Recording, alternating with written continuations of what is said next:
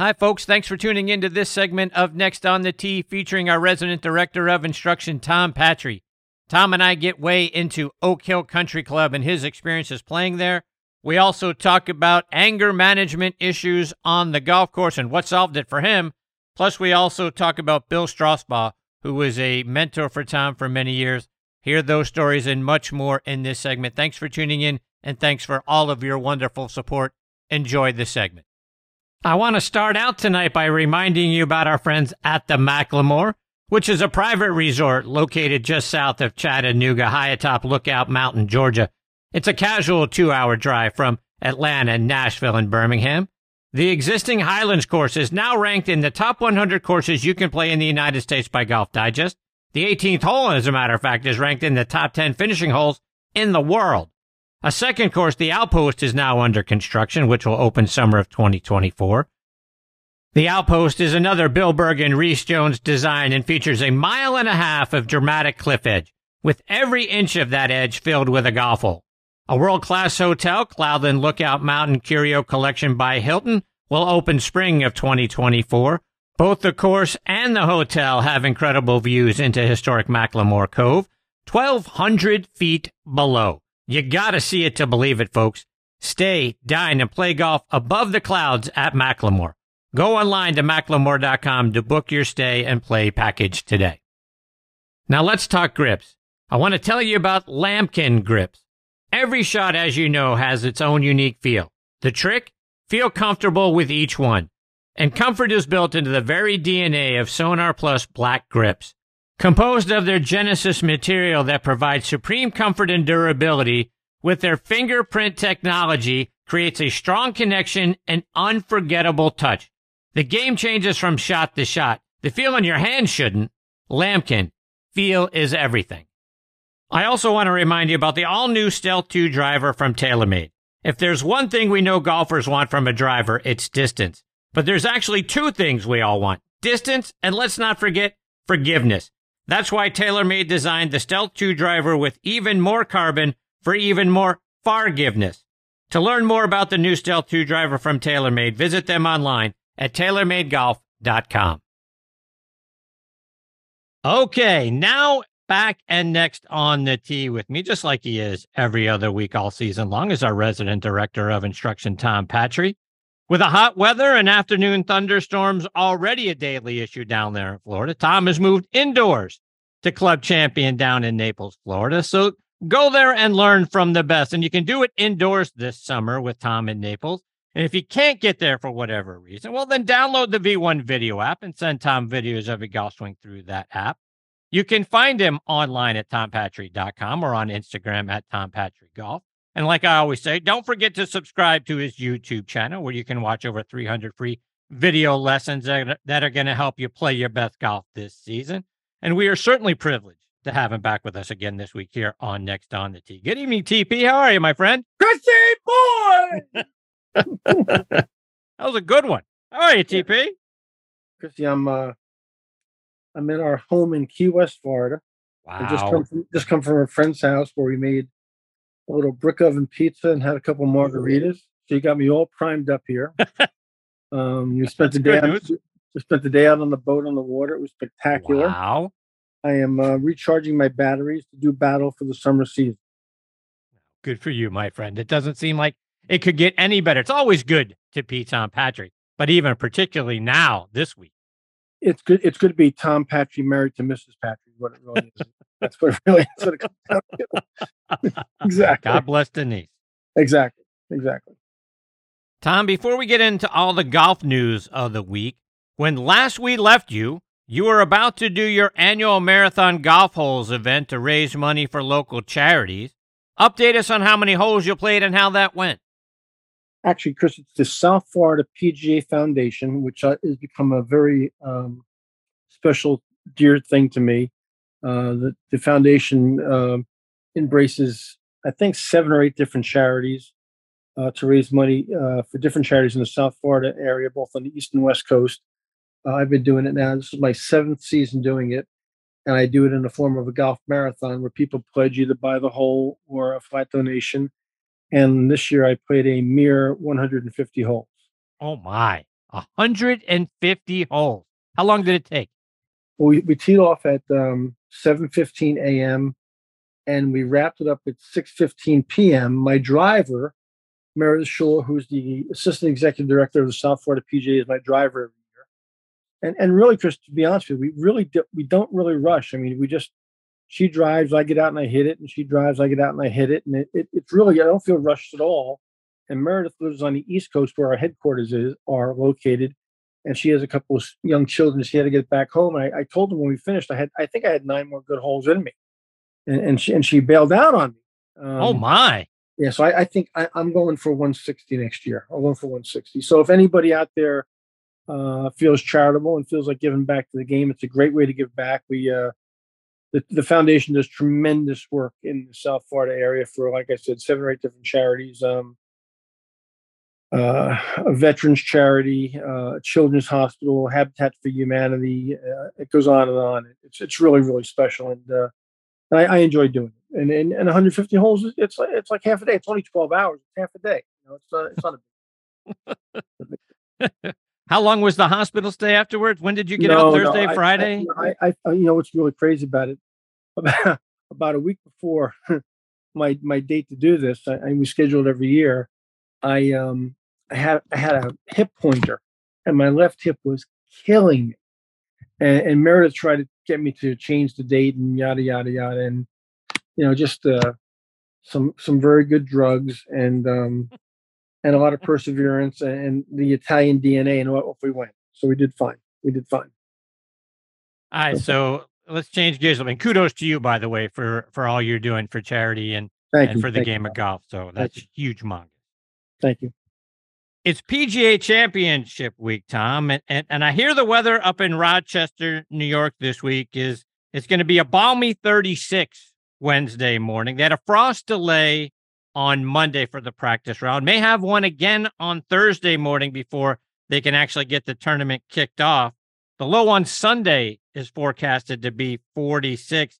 Boy, Tom, I'd hate, I'd hate to be the guys with the early tee time on Thursday.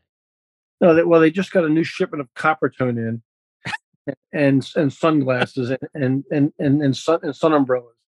Um, you know, you know, as a PGA member, there are certain things that my organization that is very dear to me does that just baffle me. And and when they had the schedule change, or they even negotiated the schedule change, whoever thought it was a good idea to um, move the PGA Championship to May in the Northeast um, just it, it just it just baffles me beyond beyond belief. I mean, you know, I, I understand that these venues are are set, contracts are signed years and years in advance for majors, but once they made the schedule change, why uh, the powers to be didn't sit down with the powers to be at at Oak Hill and say, guys, I, this could be this could potentially could be a disaster. I mean, it, it snowed in it snowed in Rochester four weeks ago.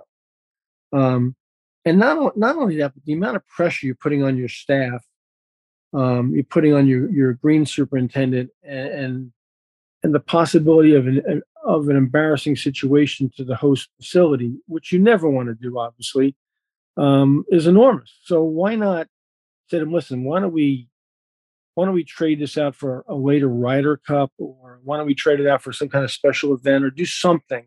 But we, you know, we can't take the risk. And and you know, by the way, I think in two years it's at Aronimink in Philly in May, which again could be could be dicey.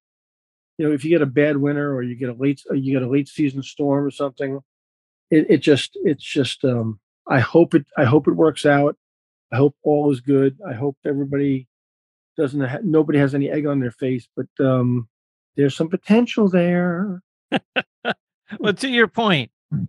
I mean, I love Northeast golf. I mean, I love Michigan golf. But it would seem like if you're going to put a major in one of those cities or one of those golf courses, maybe a U.S. Open. I mean, it's not the U.S. Open's been played there several times at Oak Hill. Seems like that would be a, a U.S. Open venue, not a PGA Championship venue when it's in in early early parts of uh, of May. It just well, seems like that the thinking would be let let's let the Northeast and the northern places have the have the U.S. Open. If we're going to play it in a colder weather, one. Let's play it a little later in the year. There are other places we can hold a PGA. again, you're talking about two separate organizations, the PGA of America and the United States Golf Association, and not the PGA Tour in either case. So you're getting different different organizations vying for different venues. Um, and again, Chris, this all happened because of a cha- you know change in schedule that was dictated pretty much by the PGA Tour, and you know PGA of America and the USGA and the PGA Tour don't always see eye to eye. Um, so you know somebody decided it was a good idea to put you know put the PGA in May in the schedule, and PGA of America agreed to it. Um, again, baffles me. Um, but you know, and, and that ties into I know something else you and I talked about off the air about do I do I like the new schedule? And do I like the majors all being played boom boom boom right in a row? And I'm not a big fan of it. I I, I liked when they were you know I like when the Masters was in April, and you know June came along. We we had the U.S. Open, and then you know, July came along. We went to the Open Championship overseas, and we rounded out the season with the PGA Championship last in August to you know to create some drama and, and extend the season as you will.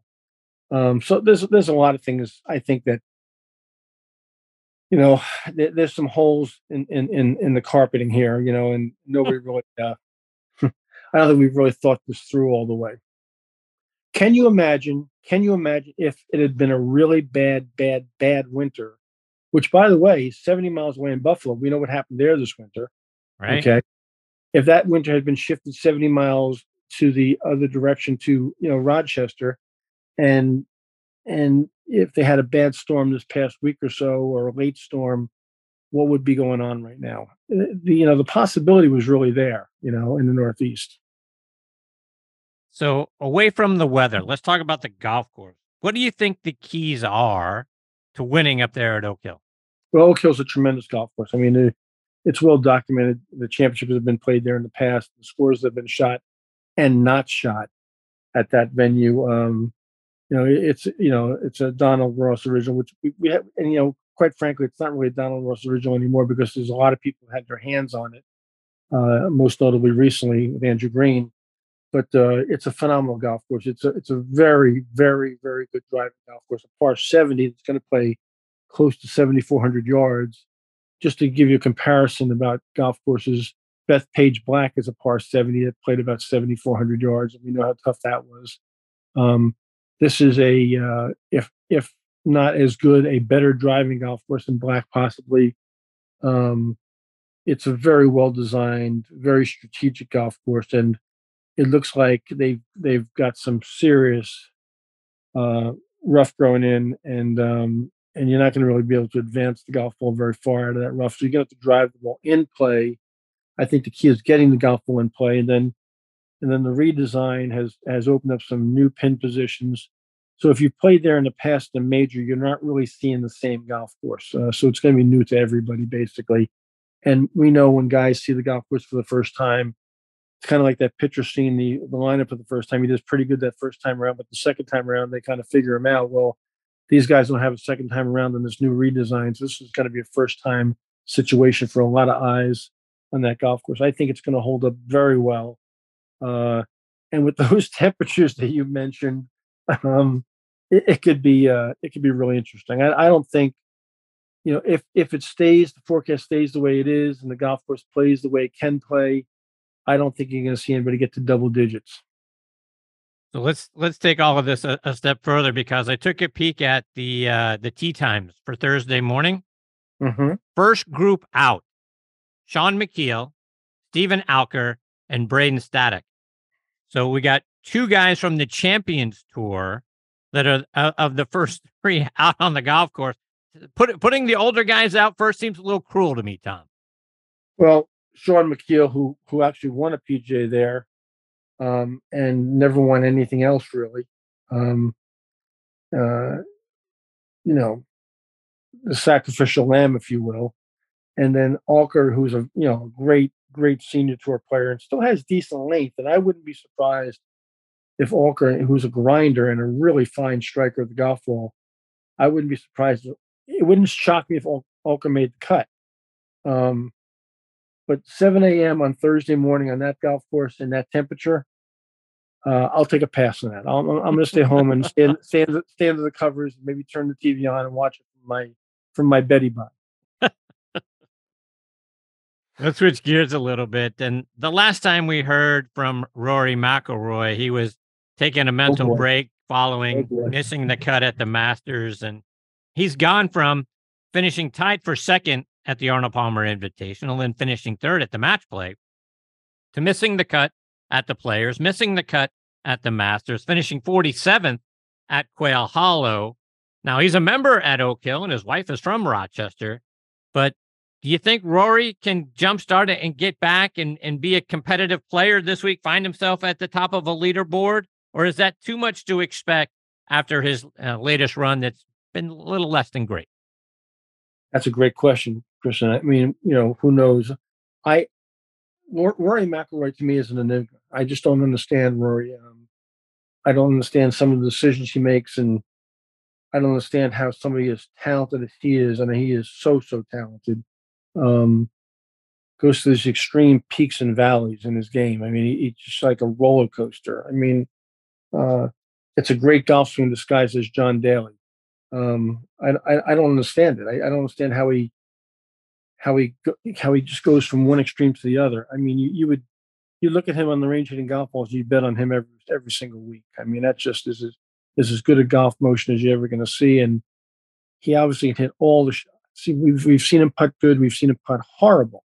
Um, it's just it's just you just it's like Dr. Jekyll and Mr. Hyde. Um, I don't think the relevance of his wife being from there and him being a member has anything to do with anything. Uh, I think I saw an interview with him yesterday, and he really alluded to the fact that even though he's a member there, whatever that means, whether it's honorary, I don't know what the status is, but he hasn't played that many rounds of golf there outside tournament golf. Um, so I don't think that's an advantage at all. Uh, I quite frankly don't know who's going to show up as Rory, Rory McIlroy's body from week to week. Tom, speaking of of mental health, when you and I were talking a few days ago, you shared a story about what solved your anger management issues on the golf course. A, a video that I'd love to find somewhere on YouTube or anywhere else. How did Tom Patri once end up on the local news? Oh, you're going to do this to me, are you? Okay, you, you, you got it. I'll, I'll do it. I'll do it. So when I in my playing days, and I can't remember whether it was the Iowa Open or the Sioux City Open. Now, for people listening out there, um, this is long before there was a Corn Ferry Tour, a Nationwide Tour, a Ben Hogan Tour. Matter of fact, just before that, and you had to find these independent events to play in. And I, again, I can't remember it was the Iowa Open or the Sioux City Open. It was one of those two. And those events were big time local events that people came out and supported it, and local high school kids caddied, and the whole community got behind it, and the local news station came out. So t- t- young Tom Patri had a bit of a temper, and um, and you know we can't see ourselves. So I I had I had an episode during the first round of the tournament um, that I thought nothing of really, and and uh, went on and finished the round. And that night I was in my room after dinner, and I I turned on the local news, and I was kind of laying in bed reading, and the sports came on, the local sports came on, and he said, you know, today at the I'll call it the Sioux City Open, there was there was quite an event, and I looked up at the screen, and they had videoed me having this episode, and we'll just say that it wasn't pretty, um, at all. And you know you can't see yourself, so you don't you don't when you're making a complete ass out of yourself, and you don't know what it looks like, you don't think anything of it. But when you see yourself on TV, on a news broadcast, a sports broadcast, making a complete and utter buffoon of yourself, and it goes on for 30 seconds, and you're thinking, who else is watching this? Can I turn every TV set in America off right now? Please don't let anybody see this. So of course it goes off, and I think to myself, oh my God, I can't believe that's what I look like. And of course, the next day you go out to warm up for the second round, and all your buddies are out there warming up for the second round, and they're like, "Hey, I saw you on TV last night. Hey, nice job, nice job." And that instantly, instantly cured my anger management problems right there because it looked I looked like a complete and utter ass. and and I tell that story to my juniors now when they have their little episodes at times. And sometimes during playing lessons, if I have a student, you know, either whether it's a junior or, or an adult having an episode, I'll get the I'll get the iPhone out and I'll film them doing it. And then after the playing lesson ends, I'll say, "Hey, I want to show you something." and and they they have the same reaction I had. They're horrified, you know. And they you know, and if that doesn't solve your problem, I don't I don't know what will. But I I didn't. It wasn't it was not a pretty pretty picture of Tom Patri at all. You also learned a life lesson one year when you missed qualifying for the Open Championship at Turnberry. What happened there? No, that was that's that. You're, you're doing this all to me in one night, huh? You, you, oh, you mad that my Yankees are winning their game tonight? What are you What are you doing? that's a, that's actually a, a, a an incredibly sad story. Still, every time I tell it now, and because we're going back now I, what year was that open to Turnberry? What, what year was the first open to Turnberry? I got to think about this for a second. It had to be in, 18 something. Stop, stop. it, it, was in the middle 80s somewhere. Anyway, uh, anyway, so I I was playing in the final qualifying uh, for the Open Championship at a place called Glasgow Gailes, which is not too far from Turnberry, where it was being held. And uh, 36 holes in one day, and the weather wasn't terrible, but it wasn't great either. It was a little dicey. And I remember playing, I played relatively well in the morning, a couple under, and the scores were not very low. And I went out in the afternoon, I was playing quite well. And, uh, you know, you, you know, you got to shoot a good score to get into this thing. There weren't that many spots available. And I got to the very last hole. And of course, back then, there's no scoreboards at a qualifying event. So you don't really know exactly you stand. You've seen the 18 hole scores when you finish the first 18, but you don't really know for sure. But I felt like I was really close. Um, I drove it right down the middle at 18, and and uh, I remember I had a six iron into a green, and the green was kind of a di- diagonal green from front right to back left, with a face bunker along the front of the green, and the pin was tucked over that bunker in the back left corner of the green. And I was under the impression, through some poor mathematics, that I thought I needed a birdie to qualify. And I had a yardage, and I hit a shot, and I hit it very, very well. Hit it right in the middle of the face, and I was kind of posing, thinking this thing was coming right down the flagstick and the flag was just cut a yard or two over this bunker, really close. And I'm thinking I just just stuffed it in there, just flagged it, and the ball comes down and it plugs in the top lip of the bunker. Hmm. And and you know, I, I felt like just the, the just the blood rush out of my body. We walked up there and it was it was pretty bad. I tried to hit it and it came back in the bunker. I knocked it out about five or six feet and I missed it, made double, and I got in and I didn't need birdie at all. I needed just bogey to qualify. Wow. And missed by a shot. And um, thank you for making me relive that, Chris. I really appreciate. I really appreciate that. That's that's like the year the Yankees lost the three game lead to the Red Sox. What you just did to me, I will never forgive you for making me tell that story. And um, I hope everybody's enjoying that, including you. Uh, but but there will be repayment of that at some point in our in our in our, in our life together. No doubt. Tom, one of the awards that's given to local PGA professionals each year is the Bill Strausbaugh Award, which is designed to recognize the PGA professionals who, by their day to day efforts, have distinguished themselves by mentoring their peers and being a service to their local community. You actually had a relationship with Bill Strausbaugh. Talk about him. Yeah, actually, it's it's both a it's both a section award and, and then a national um, and the first thing I'll tell you is, it's a, it's an incredible award. It's a it's a very very prestigious award. And one of my dear friends, Jack Druga, has just won the national award, and it'll be presented to him in I believe November at Frisco, Texas, new headquarters. And I'm going to attend that presentation, that dinner.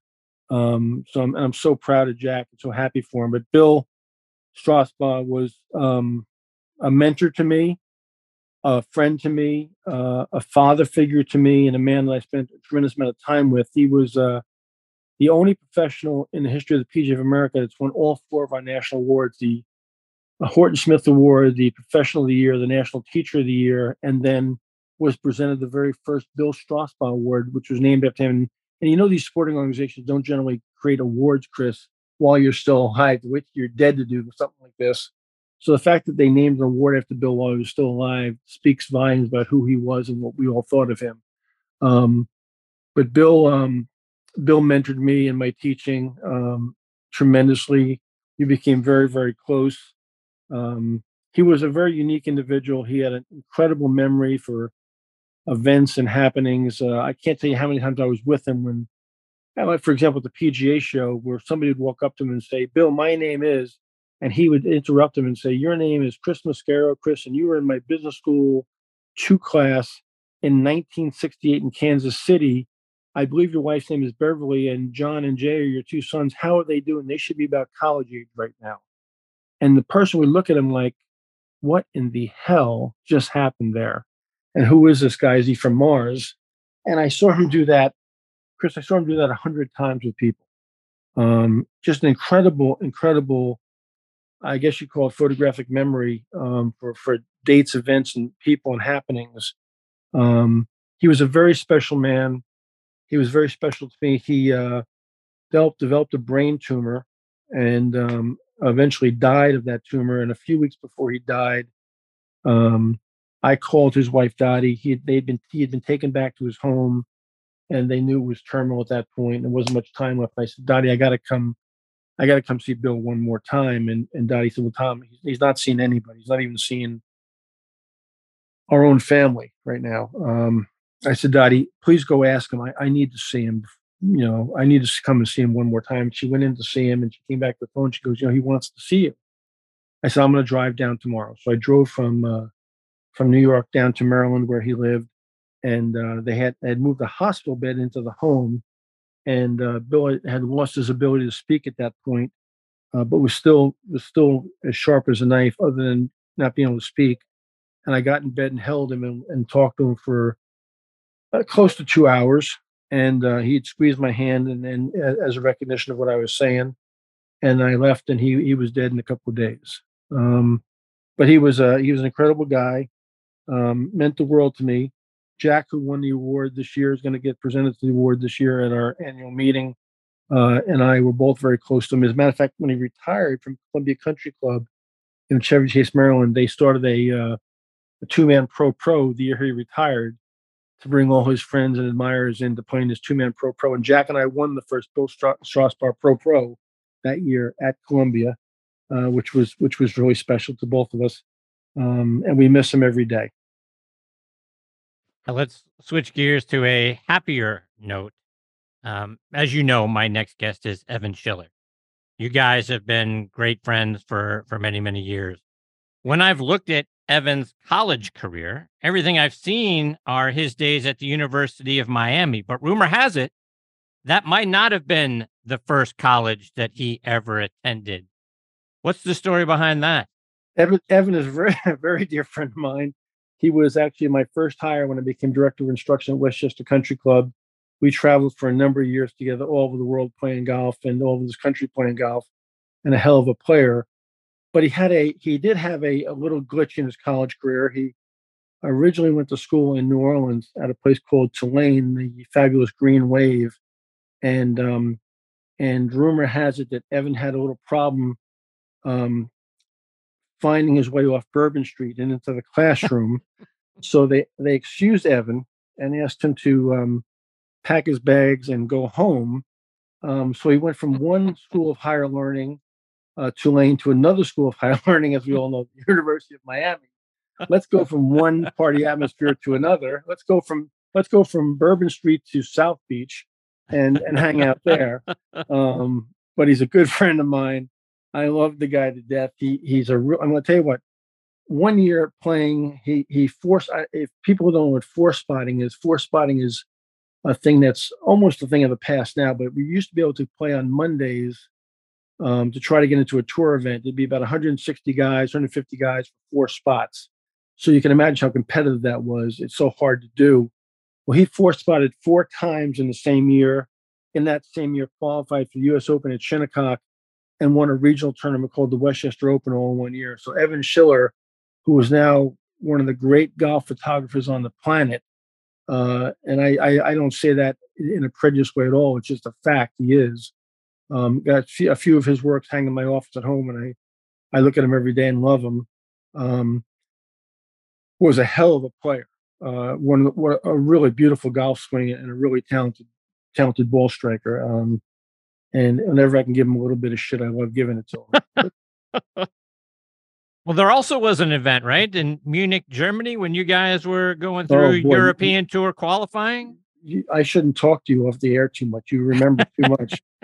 we, um, my man Evan Shilbo and I flew into uh, London, England, uh, in a quick stopover for a couple of days on the way to European Tour qualifying um, first stage or second. I can't remember was first stage or second stage. Anyway, the stage leading to the final, um, which was going to be in Valencia, Spain.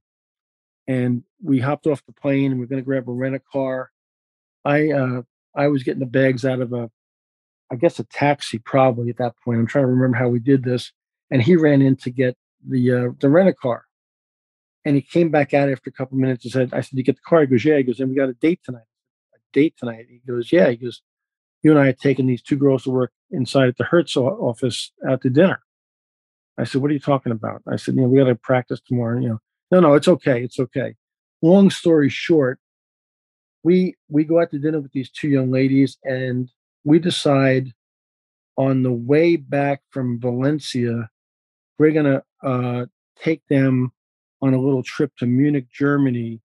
Um, long story short, we we we we played the first round and played pretty well at uh, a place called El Saler, which is hosted the Spanish Open, really good golf course, and we're both in position to qualify. But we've played so well, we're gonna have these late tee times, and we're not gonna make the flight we need to make to get back to London to get these two young ladies to get on the flight to Munich. So he, we, we don't know what we're going to do because you know this this has become more important than the qualifying for the European tour. so, so he says, "What are we going to do?" I said, "Well, I'm going to."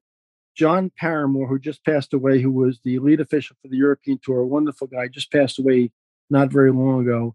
I said, I'm going to go talk to Paramor and tell him that there's something, there's a family illness at home, and we've got to get out of here early tomorrow can we please go off first? We're going to try to convince the lead official for the European tour to put two of the leaders off early so we can make a flight back to America, which is totally bogus.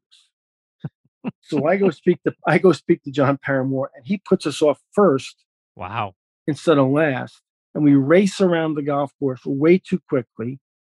And and as as Tom's luck would have it, Evan qualifies by a shot by shooting some kind of crappy second round score and just sneaks in. And I missed qualifying by a shot to go to the final. And now I get on the plane and I'm totally pissed off. We fly back to London. We're supposed to fly to, to Munich. We get in this fight with these two young ladies. We end up circling around because Munich is fogged in. We land somewhere else. They're going to put us up in a hotel. And of course, we think we're going to do pretty well with these two young ladies and they inform us that they're going to stay in a room together and we're going to stay in a room together and they're not going to stay with us. Now i'm getting none of that either. And and i get in this room with evan and i say i am going to kill you now. Now i'm going to kill you because i just missed qualifying and and i'm coming up empty on this female situation. Thank you very much. Wow. Brutal. Yeah. yeah not not good not good. Tom didn't do well um, Tom never never really did well in that situation. He made some bad decisions. And also, was uh, another rumor? Wasn't it your idea for him to do this whole photography thing? Is that is that a true statement, or is or is that embellished? Actually, you know, again, Evan might have a different spin on this whole thing, but when we first went to Westchester, uh, we of course hosted the Buick Classic, and Evan Evan had a hobby that wherever we went to play golf, he would take some pictures. And I thought he, I thought he took some incredibly wonderful pictures, as we now now know he in fact did. Um, but he thought it was a hobby, and and and he, and he'd take you know landscapes, but he also take golf course pictures. You know, different places we played, and other places he played on different trips he made too. And I said in the first year at Westchester, I said, Ev, you know what? We should get a couple of these pictures blown up and framed really nicely and put them in the shop during the Buick I think we can sell them. And I went to our director of golf, John Kennedy, and said, John, do you mind if Evan does this? You know, and John said, no, not at all. He can do it. And whatever, whatever we sell him for, the money is his. So I said, let's go down. Why don't you go down to Rye Frame? We had a friend that owned a framing store, a framing shop in, in Rye, where Westchester is, and get it, get four or five of these things framed up, and we'll put them on easels in the shop. And he said to me, you know, what are we going to sell them for? So I'm going to put 375 on it because you're out of your mind. It is, you know, you're crazy. Nobody, this is not. Anyway, we picked out five pictures. They were fabulous. I thought he had them blown up. We had them framed. We put them in the shop. And the, the Monday or Tuesday of the Buick Classic Week, he goes out to do something, you know, one of the merchandise stands and goes back in and he goes, Where are the pictures? I said, "They're all sold already. Go get more.